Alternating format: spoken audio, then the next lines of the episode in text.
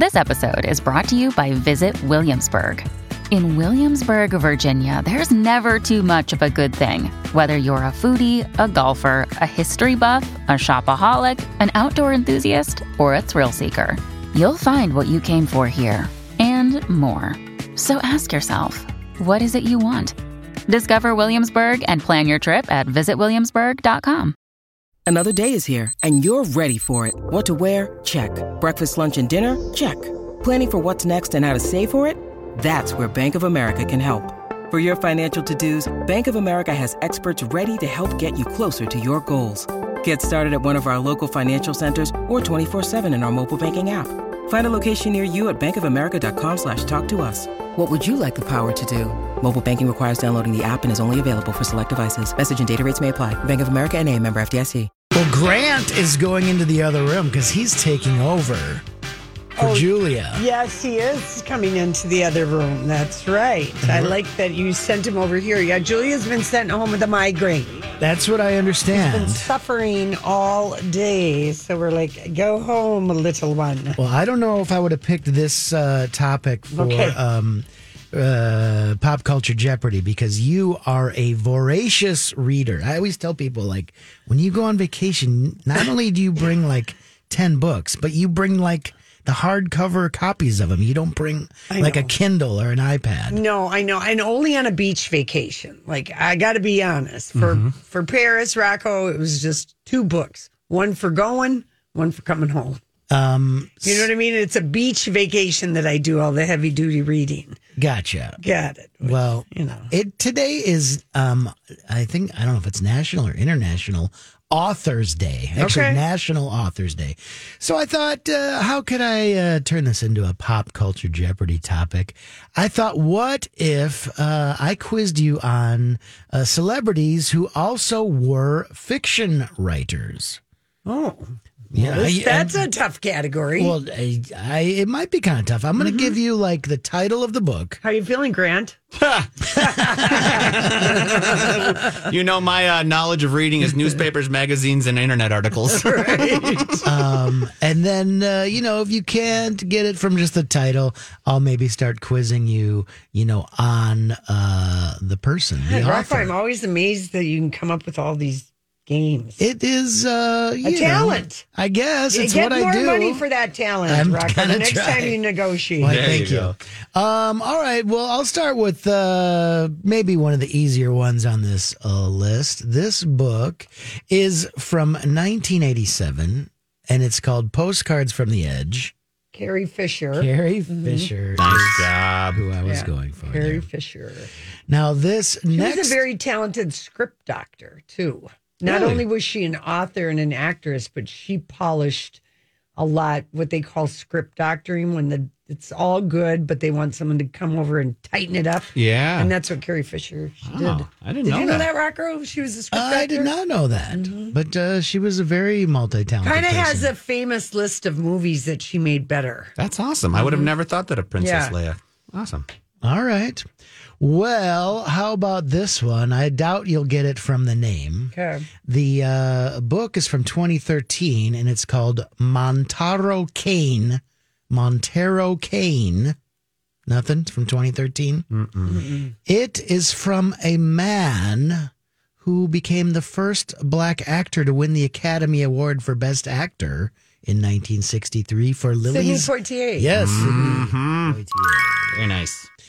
All right. Who knew he wrote a book? I did not know that. I didn't either. Have you watched the documentary in Apple, Sidney? No, Supposed to be very good. It's on Apple Plus. I did not know there was one. Oh, yeah. yeah. amazing. Oprah, Oprah produced it, and- but I haven't watched it yet. I haven't need either, but it looks to looks fantastic. Well, I wonder if Grant will get this one. Okay. Uh, Mycroft Holmes was the book, and it was written. It's about the older brother of uh, Sherlock Holmes, and it was written by a guy whose number thirty-three was retired by the Los Angeles Lakers. He uh, Kobe Bryant. is a seven-foot tall man who Kareem slept. Abdul-Jabbar. Chamberlain. Oh my God. Well, if Grant didn't get that one, No, I did Yeah. not. That might have been it. that hey, might have been it. was this all about his tales and and his? No, no, these are fictions, aren't they? There's Um, I think These these are are, all fiction, and Yeah. supposedly it's about well, and you know Sherlock Holmes was also a fictional Yes, character, but um, yeah. So there you go. Yeah. All right, this next one is the book is called When It Happens to You. Let me see if I can find out what this book is about. It's a novel in stories. It's a young adult novel written by the woman who was the lead in 16 Candles and Pretty Molly in Pink. Ringwald. Yes. Ollie, Molly, Molly, Molly. the redhead, right? Yeah. God, she was great. Yes. Are, are you feeling like Julie over there? a little bit, you know. I, I, I'm, I've got to, uh, you know what? I'm just here for support. Yeah, And thank I'm- you, Grant. And I'm learning a lot as we go along. That's true. All right, this next this book is my category. The literary category is what I excelled in last week at the trivia oh yeah. thing. Oh yeah. Oh yeah, who was the leader of that uh, group? Who was it? You, Jess, Grant, Grant and and Ross. Ross, but I would- Everybody We all, contributed. but yeah. you were the ringer. We all contributed for some very unique questions, but there were two categories, at least two full sections. With the literary section, she dominated, and the pop culture. and the pop right. culture Yeah. with the marriage. Like, and there was one like, "Who's married to who?" You should have seen her. Just even before they got the name out, she had the next name. It was hilarious. she was on point. You were the ringer. Rocco, do this job for 20 years and you too will be a pop yes. culture Well, genius. you've got a mind. Yeah. Uh, unlike uh, unlike your uh, co-host. Yeah, you She's can- got a it's very different kind of a mind Yeah, and you I got- like how it works. You've got a good is. memory. She's got a mind. yeah, right. All right, perhaps you remember this book from 2010. It's called An Object of Beauty. It's about a woman navigating her way up and out of the New York City art world. It was written by a guy who starred in The Jerk and Oh, yeah. I could have gotten that one if I wasn't as slow. Yeah. I forgot that he's written uh, fictional books. Didn't he write Shop Girls too? Or that sounds right. And like Yeah. plays, like Yeah, one act plays yeah. and stuff. never didn't read that book though. All right, here is one from I'm look, uh, 2010 as well, called "The Very Fairy Princess." It was written by, and it's a book for children. It was written by uh, someone who starred in both The Sound of Music and Mary Poppins. Oh, Julie Andrews. Yeah. I can't even get it out. Grant. I no no. It's fun though. We're having a great time. Um, all right, so we're celebrating National Author Day. These are all like uh, actors and celebrities that we don't usually associate with uh, writing uh, fiction books, but they did. Like this one from 2014. It's called One More Thing, colon, Stories and Other Stories. It's written by a guy from the TV show The Office who was uh I'm ki- John Krasinski. no, he is sometimes uh, paired with another person from The Office as sort of being romantically linked. In fact, on the show The Oh, Office. it's not. Is it the girl? Um, Jenna? the comedian. Oh, I don't know any of the office people. the people. person he's uh, tied to often is Mindy Kaling. Mindy. Oh, yeah, Mindy. Mindy. and that's who I was thinking. yeah. of. and who's the person? It's, is oh, is it his name is? Oh, um, what's his name? He's odd looking with the eyes. he was a writer on the show. In fact, I yeah. believe What is his name? I can see him. it's not Kevin because that's the Not And his, chili uh, His his name is Benjamin Joseph Novak. okay. Oh yeah, BJ Novak. BJ Novak. There I we can't go. take that point. I'm giving it No. to Jeopardy. Oh well, Is, is that wrong to say that he seems to have very large eyes? does he? Yeah, He kind of does. he kind of does. He's just got big descriptive eyes. Mm-hmm. Not the eyeball acting of Elisabeth Moss, but still big eyes. All right. Here's a book from a, a work of fiction from 2012. It is called Get Jiro.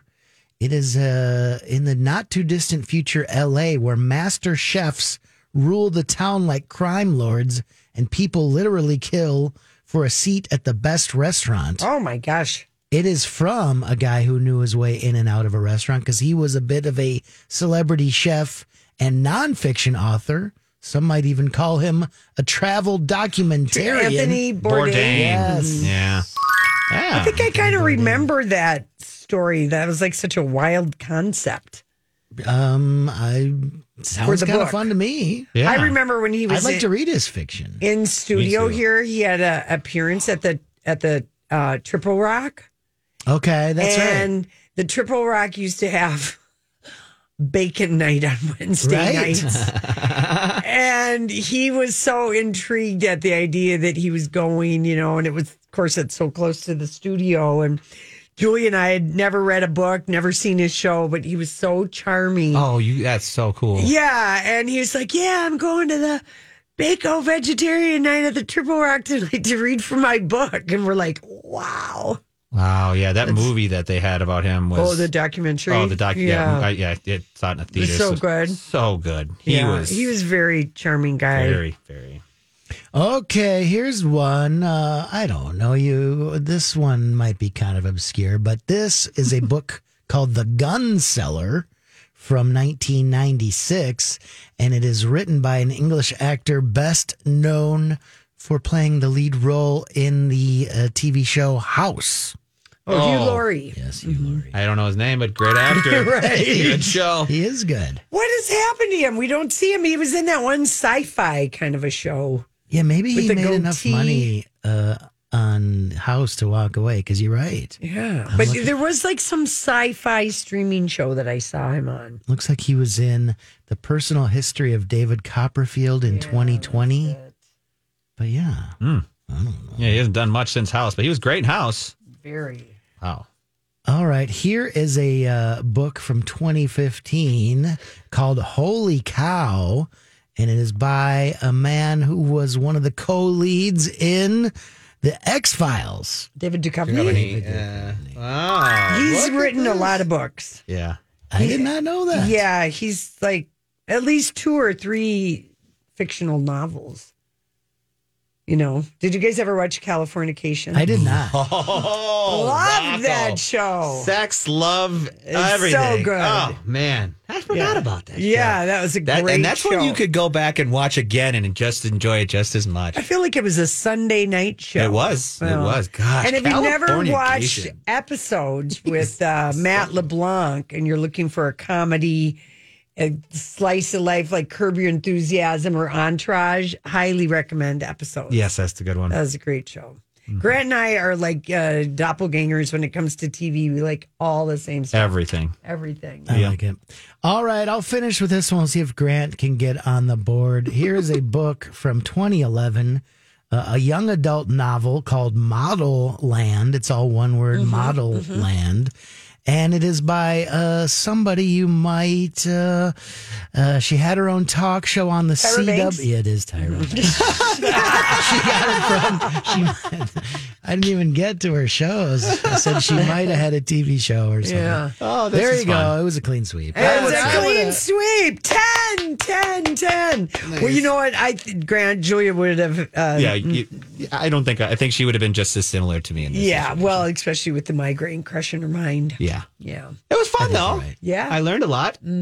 I'll make a more uh, sporty or something next time for you, Grant. No, I appreciate that, buddy. We're all right. Yeah. She beat you on uh, Kareem Abdul-Jabbar. So. yeah, I have no, I have nothing to say. I and even how I remembered that 33 was his number, I don't know. I think it's just because, uh, you know, I've been around and so's Kareem. I just remember that. Was Kareem the very uh, sexual one, or No, was that was Wilt. Yeah, that was Wilt. So Wilt wrote the book about his sexual escapades. That's what I was yes, thinking. yes, yes. All right, Rocco, thank you so Okay, much. Appreciate it. All right, we come back. It's time for the Dirt Alert. This is a My Talk Dirt Alert. Hello, Holly. It is just Grant and I today. Julia's left left the building, not feeling well. All right. Well, we will carry on and hope she's on the mend. Yes. And uh, the dirt alert shall commence. Now, we have to start with a notable obituary this afternoon. Julie Powell, who is known for her blog Julie and Julia, has died at the age of 49. What? Yeah, uh, according to the New York Times, her husband Eric Powell said the cause was cardiac arrest. Uh, now, you might not know Julie Powell, but you'll remember that she did her Julie Julia project where she cooked every recipe in Julia Child's cookbook, Mastering the Art of French Cooking, for an entire year. She put it up on a blog. Then it got picked up as a movie starring Meryl Streep and Amy Adams. Ah, such a good story. And she was a fun follow. When you need mealtime inspiration, it's worth shopping Kroger, where you'll find over 30,000 mouthwatering choices that excite your inner foodie. And no matter what tasty choice you make, you'll enjoy our everyday low prices, plus extra ways to save, like digital coupons worth over $600 each week. You can also save up to $1 off per gallon at the pump with fuel points. More savings and more inspiring flavors make shopping Kroger worth it every time. Kroger, fresh for everyone. Fuel restrictions apply.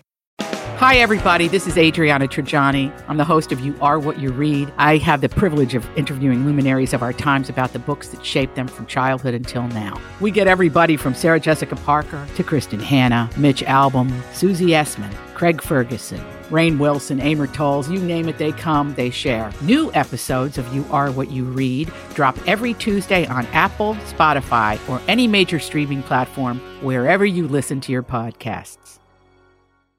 On Twitter and the day before she died, she like posted something about that she got she's got a black hairy tongue and had been having these after effects from COVID from September. Oh, goodness. I mean, that's young, 49. She was just, oh boy, that's terrible. Yeah, yeah, sad news. Now, if uh, she started the Julie Julia project all the way back in 2002, she was an aspiring writer. She was working at an admin job that she didn't want to be. Yes. And then she was just like, you know what? I'm going to do this, and I'm going to I'm going to cook all 524 recipes. That was from- such a charming movie. yeah, uh, Nora Ephron movie. Yes. Yeah. So she decided to do that. And then, you know, one of the early blog celebrities Yeah. of the 2000s. Yeah. Yeah. So sad story today.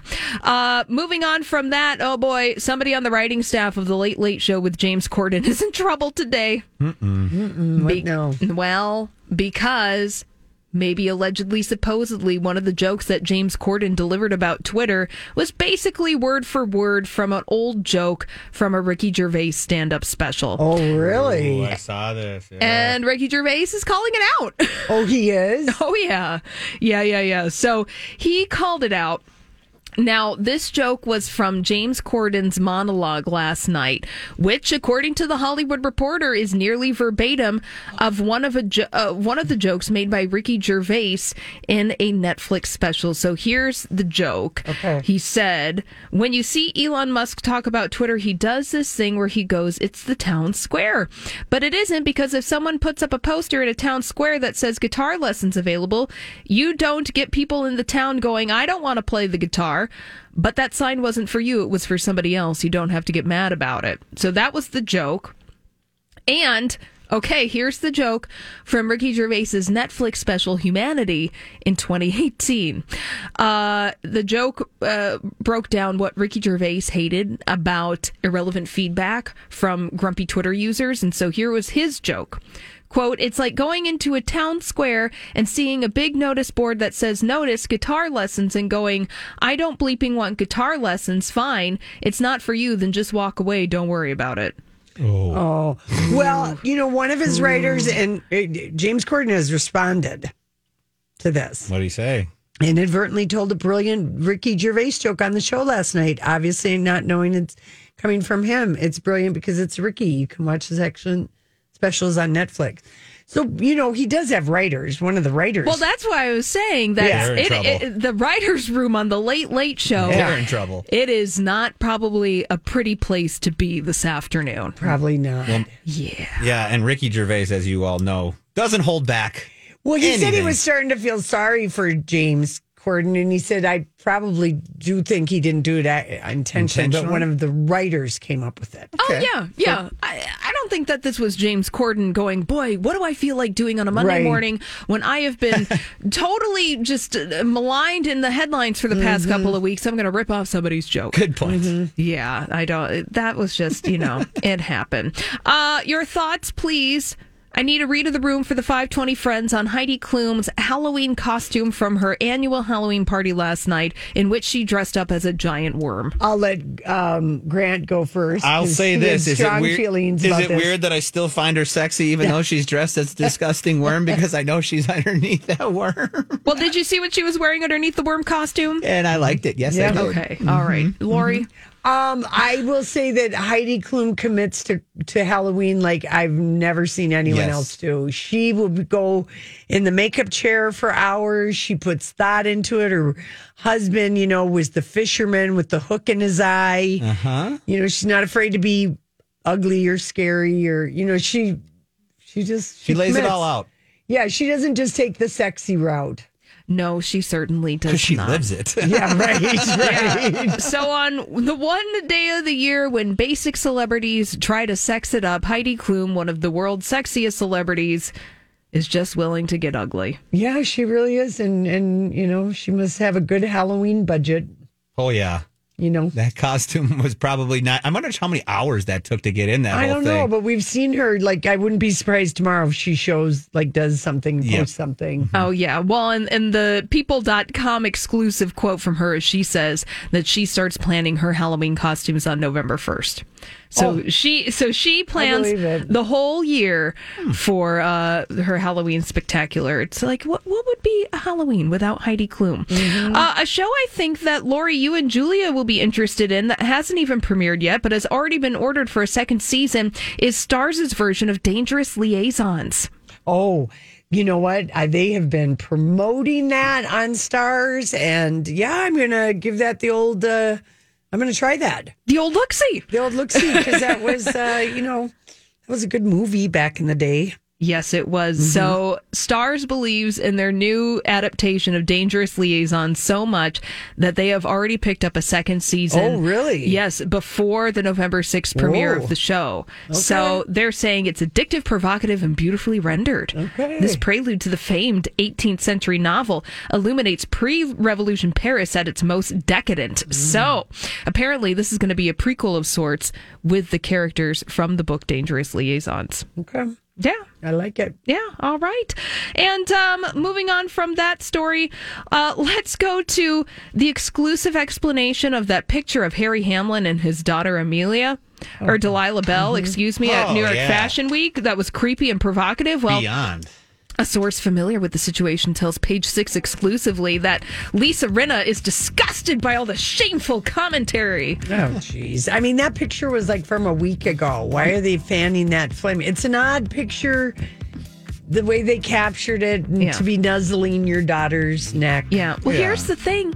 Wouldn't have seen the picture, but you brought it up again. There. Exactly. That's what I'm like. Isn't it enough for you, the biggest bully in Hollywood? Exactly. All right. Thanks, Holly, guys. thank you. You're welcome. Everyone Everybody knows that, knows though. this. Well, for people who are, you know, appalled that Jimmy Kimmel asked people to send in videos telling that the parents have eaten all their candy, Halloween candy. According to a new survey of 2,000 parents between the ages of uh, kids at three, three to 15, two thirds of parents have taken their kids. That's right. That's right. That's- That's, that's right. That's what two thirds of them do it. The average person takes a full third of their child's Halloween candy, and 60% of parents have admitted to hiding Halloween candy. And how do they get away with all this thievery? Well, after they steal some candy, some parents hide it, hope their kids won't notice. Some pretend it magically disappeared. I don't know where it is. You must have ate it. And 41% say I had to inspect it for safety. And another third say um, they um, it's gone bad. Okay. It's expired. My my cousin always uses the sharing aspect. Yeah. And every year, because this week is usually the first week in November is hunting opener. Yeah, yeah, yeah. So he would always take, you know, one third from one son and another third from another son and call it the share factor. And then we would all have it up at, Have the, it at the hunting cabin. Yeah, parents hide the candy in kitchen cabinets, on top of the fridge, in their car, take it to work, and hide it in their bedroom. That's Yeah. right. It's it's a rent for children. It is. It is. Okay, now this is a study of Dobb because I don't know anyone who knows And I mean, I think maybe if you study, you know, the moon and the stars, you might know. But I, I think it is not. It, it is a safe study of data to say that most people do not know what a waxing gibbous moon is. I have no clue. Please tell. Yeah, well, eh, the waxing means it's increasing. So when the moon right now is in a waxing gibbous phase, it's halfway between a half moon and a full moon. Got it. Yeah, I've seen that. Yeah. So it's called a waxing gibbous. And All I'm right. like, I don't think people would ever know that. I don't. I think that would be something that would just be somebody who's an observatory or a science. You know what I mean? Yeah, It- yeah. uh, it's a very specific. The average Joe or. Jane would definitely not be pulling that out of their lexicon for sure. Yeah. Oh, darling, look at the waxing gibbous moon. It's so beautiful. I always say, look at the thumbnail. yeah. So yes, but when it's a waning moon, bigger. it's getting smaller. But when a moon is waxing, it's getting bigger. Bigger. You could maybe use that about your uh, penis. Oh wow, look, darling, It's waxing. That's waxing. It's getting big.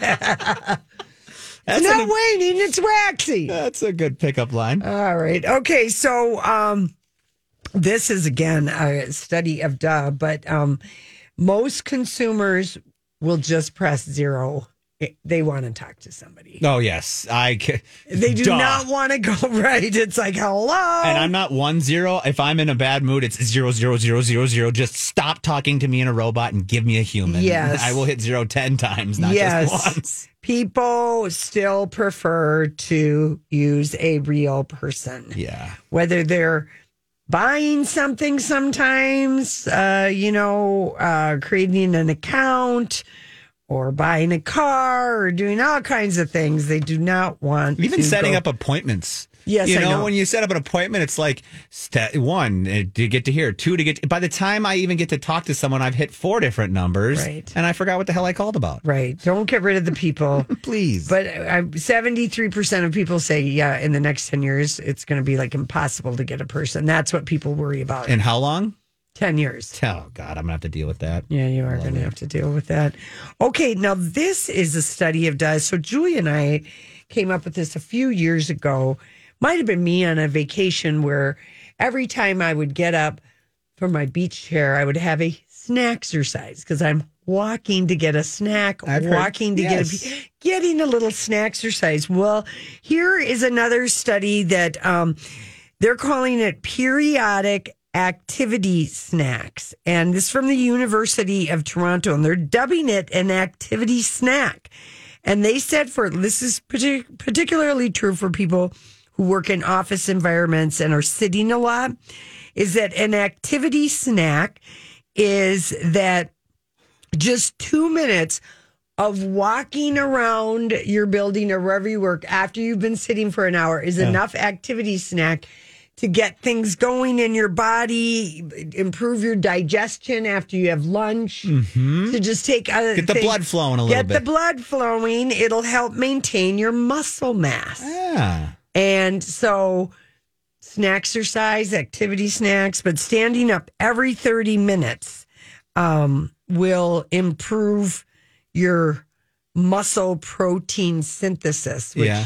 You know, It's true. I mean, I have a, in my Apple Watch. If I'm sitting around too long here, Does it tell you to get it'll up? Mm-hmm. Tell you, but hey, take a minute, stand up, take a breath. It like tells you to do exactly what you're saying. because I guess our, especially after we eat too, it's a good thing. But they just said, yeah, if you just break up these sedentary periods with brief activity snacks, uh, we, it's better for our body. And our brain too, because you can walk away from whatever thing you're doing at your desk that might be bothering you, just a step away and get the peace of mind. I always called activity snacks a gossip break. I need to go gossip. Water cooler talk. Water cooler talk. Yes, That's right. yes.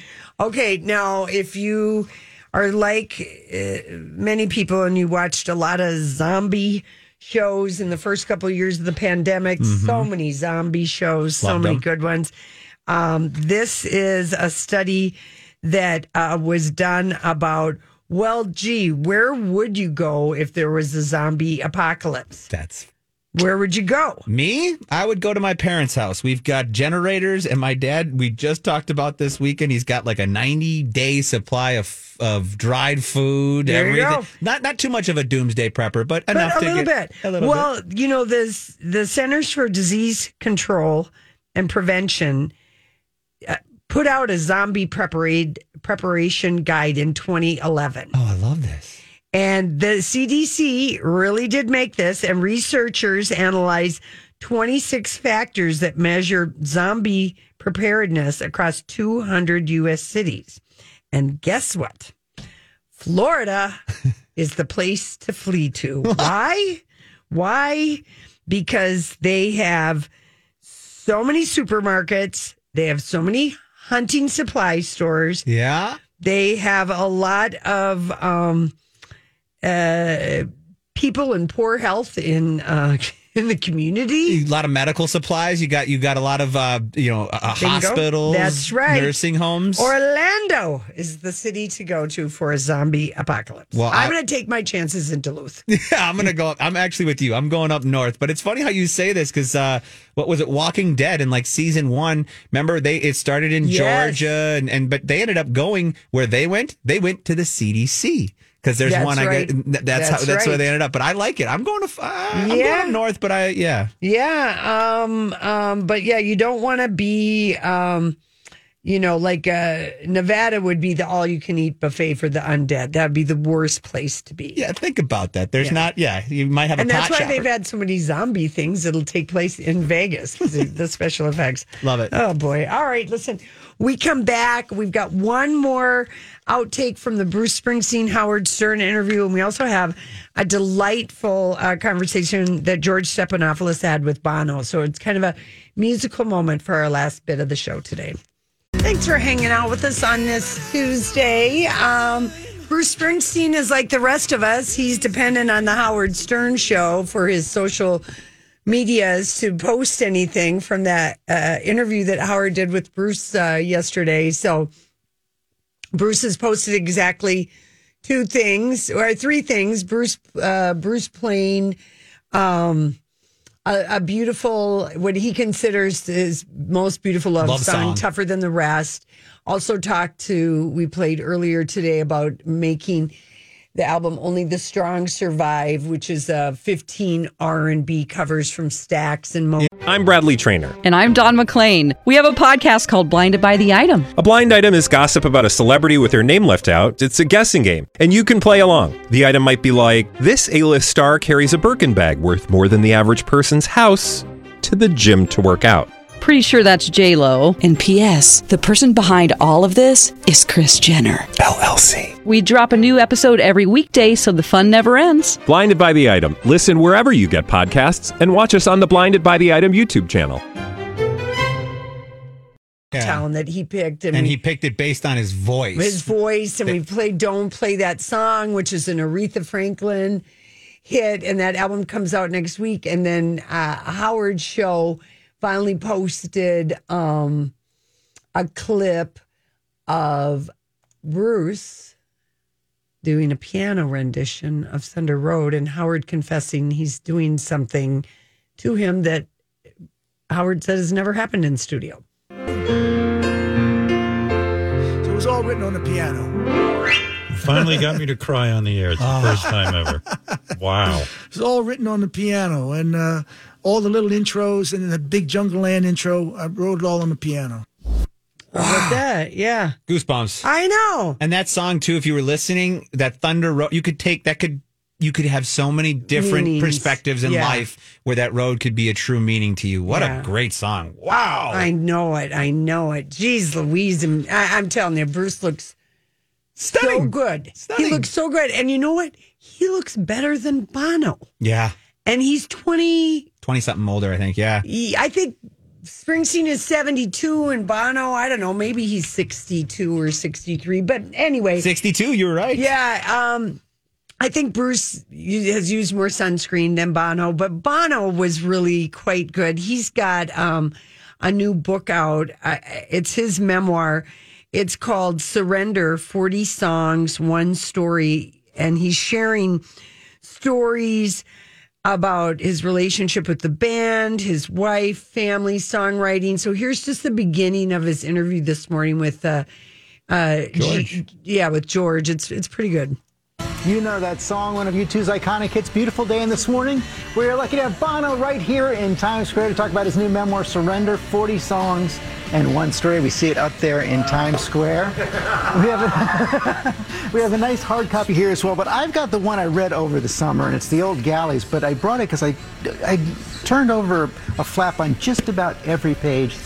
This is such a personal book, so poetic. It really seems like you poured yourself into it. Yeah, yeah, it was it was humbling um, as I realised that the most extraordinary thing about my life really were the relationships, um, the people I was in relationship with, and all the most important ones I met almost the same week Well, that's, in Mount that's Temple stunning. Comprehensive. Your you know? first, your first date with your wife Ali, and you joined the band in basically the same week. Yeah, the same school, same high school. Rock, rock, rock and roll high school, as the Ramones sang. So I have to ask you. I mean, I don't know if you can answer it. What is the secret uh, to keep a band together for 45 years, to keep your marriage together for 45 years, and do everything you've done? Mm, desperation. Um, I mean, really, you know, friendship is at the heart of it, really. I mean, friendship is a lot less kind of passionate as it looks um, um, Uh, at, at face value, but I think it can outpace even romantic love. If you've got both, even better. And, you know, I love my bandmates, and we don't always love each other at the same time. you can be in the bad books of, you know, Edge, Adam, or Larry, but we get through it. And, but it's, you know, we're, we're always breaking up and Yeah. Wow. So, and it it is true. you know, Friendship. and like all of that. But he's it was a it was a pretty good inver- interview, and George, I was like happy because he had actually read the book and seemed kind of enthused. So I was just like, God, it's a musical icon uh, day. Uh, people with books and Yeah, and then we could also albums. we could dip into. Remember, you sent me that clip earlier of uh, the uh, it's like uh, Leonard Skinner Wynonna opening up with how great thou are for the Loretta Lorin Oh legacy. yeah, yeah, that's going to be on tomorrow night at CMT. If you missed it the first time around, uh, yeah, singing Wynonna, Larry Strickland, singing "How Great Thou Art" to honor Loretta Lynn. That's the opening of Loretta Lynn's that was taped at the Grand Ole Opry. I already got on the DVR for CMT tomorrow night. There you go. You want to watch it? What are you going to watch tonight? Oh, I don't know. I think Casey and I are going to finish that show, The Patient, Okay. on Hulu Oh, with Steve Carell. Lily watched it and loved it. Yeah, so I think we just have like maybe a couple episodes because that's like a, sh- half hour. a half hour short episode. You can get right through that. Yeah. Yeah, and then um yeah, I don't know. I'm kind of we're kind of in a lull. Yeah. not Maybe much. Pennyworth will watch. I don't know. I started that this weekend, Isn't and you good? guys were so correct on that. I am in love with that show. If you yeah, Oh. it is very well done. How did Alfred the butler and Batman get to be Alfred, the guy who has all the tricks? Exactly. It's It's, a very it's a very intriguing story. Yeah, so. it is. Grant, thanks. Uh, see you tomorrow. Yeah. Everyone have a great night. Job done. Off you go. For nine years, a dangerous man terrorized women, breaking into homes and raping his victims before killing a brilliant young scientist in 1998. The more the victims resisted, the more violent he became. Then he suddenly stops, leaving police with a lot of clues and one unknown subject. I'm Paul Wagner. Join me for Unknown Subject, Season 3 of WTOP's American Nightmare podcast series. Search American Nightmare Podcast on all podcast platforms today.